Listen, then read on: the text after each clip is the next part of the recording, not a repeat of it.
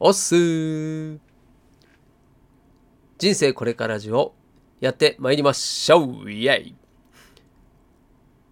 今回は金婚西野さんの記事朗読放送を始めた6つの理由というテーマでお話をします。お届けはくにくににです。お付き合いください。この番組は40を過ぎて脱サラしたおっさんがああだこうだ言いながら頑張っているあなたの背中を押したり押されたりするそんな番組です。はいでは今日のテーマに入っていきたいと思います。まあそもそもですね最近この金婚西野さんの、えーと、西野昭弘エンタメ研究所というオンラインサロンこちらのですね過去記事を朗読するというのをいきなり始めました。はい。で、まあ、その理由をですね、えー、しっかり一度自分でも分解しながら、えー、皆さんにもそしてあなたにもお伝えしていこうというふうに思った次第でございます。なんでいきなりこんなことを始めたのという疑問を持った方もきっといらっしゃるんじゃないかと思いましてね。はい。で、主な理由がですね、そう6つの理由ということで、えー、絞り出して6つ考えてみました。うん、まあなんかあの今までこう200回以上の放送をしてきて、まあ、自分なりにですねこう放送を、えー、する No ヘイシリは一言も言ってないよ。すいません。ちょっとヘイシリがいきなりになってしまいましたね。はい。そう放送をしていく中で、まあ、常にですねうんこのまま進んでいこうかなんかちょっと変えていこうかいろいろ悩みながら、えー、していってるわけなんですけれどもで今月ですね今月の、えー、ちょっとテーマというか課題というかそういうのを決めたんですよお正月に。でそのテーマっていうのが、えー、昨日と違うことをする。昨日よりも変化をする変化をしていこうと。いうテーマに今月のテーマとしてしたんですけども、まあ、それを考えていく上でですね昨日と今日で違うことを変化させていくっていうのは、まあ、なかなかハードルが高いなと思ったんですけども、まあ、そう決めた以上どうしてこうかなと思った時に考えたのがこの6つの、えー、理由で、まあ、それにちょうどしっくりきたのが今回の朗読という流れになりました。で一つずつ、えー、お話ししていきますで。まずは記事の振り返りをしたかったということで、うんまあ、これ自分のためでもあってこう毎日内容の濃い記事なんですけれども、うん、何毎日ね2000文字3000文字のこう記事を読むっていうのはですね結構毎日こう新聞を読むぐらいな、まあ、そんな感じに感じてる人もいるんじゃないかなと思います。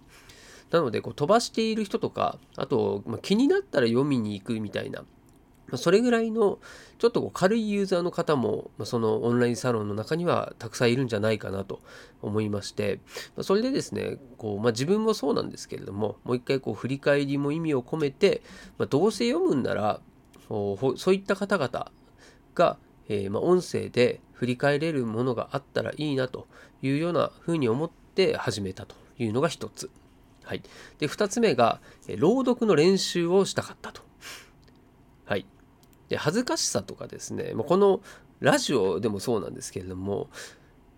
まあ、滑舌の苦手意識とかっていうのも、まあ、自分でもあって、うんまあ、その文章を読んで相手にこう伝えるという、うんまあ、その経験ですね、うん、これって、まあ、子供に読み聞かせをするとか、うん、あとはもうずっと遡って学生時代に国語とか英語の教科書を読むとかいうぐらいしかなかったので、うんまあ、こういったですね場所を自分で作って、え練習もしていこうというふうに思いました。はい。で3つ目。毎日更新にがが足かせになってきていたと。はい。まあ、これ結構ね、うーん、まあ、しんどくなったというよりは、こう毎日安定して、同じ時間で収録とか配信がしたかったんですけど、まあ、それがなかなかできなくて、うんまあ、それでどうしたもんかなっていうふうに悩んでいたっていう感じですね。はい、でそこで、えーまあ、安定的に配信をできる、まあ、一つコンテンツをこう作っちゃえば、まあ、そこにね、まあ、それがなんか予約投稿とかでもいいのでこうリズムを作れるんじゃないかなっていうふうに考えました。はい、で4つ目放送にスパイス的な何かものが欲しかった。はい。これもですね、番組なんか、うん、特別なものとか、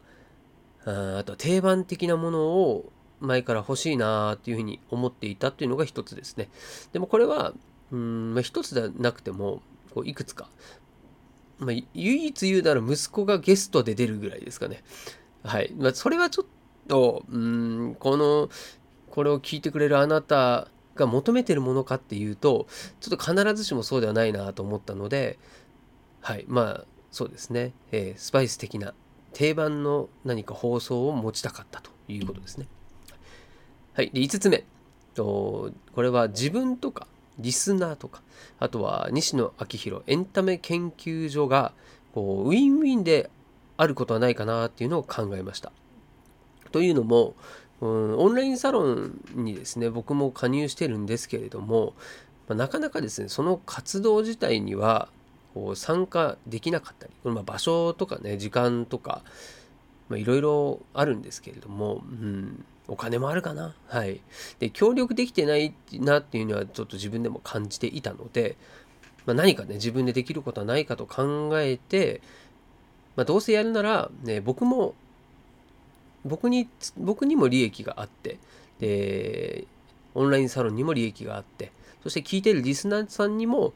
まあ、利益があるようなことっていうのを、まあ、考えていた結果がこれということですね。はい。で、6つ目。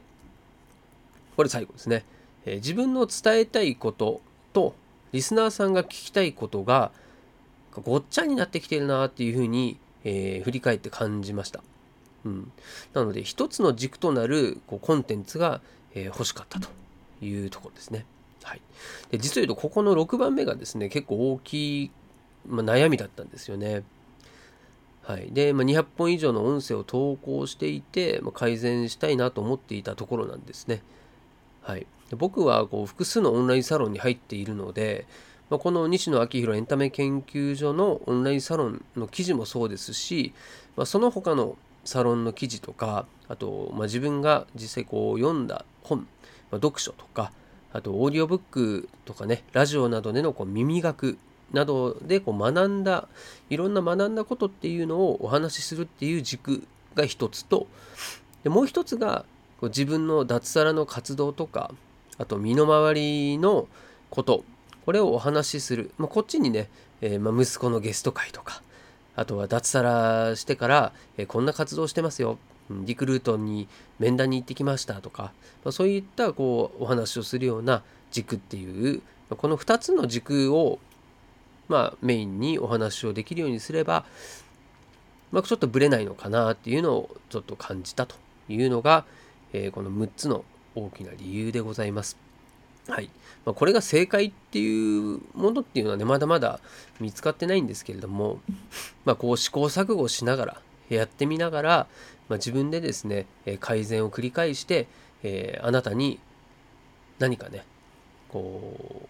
ためになることもそう、楽しいこともそう、それほど、それこそ背中を押せるような、そんなですね、番組に仕上げていければいいなとそして末永く続けていきたいなというふうに思っていますので、まあこのね、うん、今回の記事の朗読っていうのも、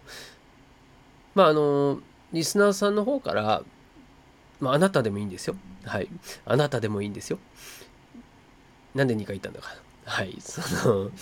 まあ、その朗読を聞いてね、こういうのも例えば朗読してほしいとかあと、まあ、朗読に対して、うん、もうちょっとこういうふうに言った方がいいんじゃないのとかね、まあ、なんかそんなこう感想みたいなものをいただけるとこちらもですねまたそれを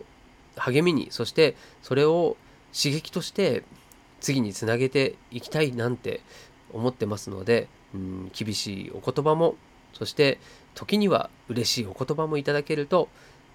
とても嬉しいなというふうに思っております。はい、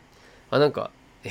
ー、もうこれで一応内容終わりなんですけれども久しぶりに余裕がある放送ができたなとちょっと嬉しく思っておりますけれども、はい。まあ、今日はうんなぜかねマックはい、マックの子ですね、はい、ポテト先ほど食べたですけどもね、はい、何の話？あと、えー、家の近くだかな？あるサンドイッチ屋さんに行きましたっていう話。はい。ではまた。バイチャ。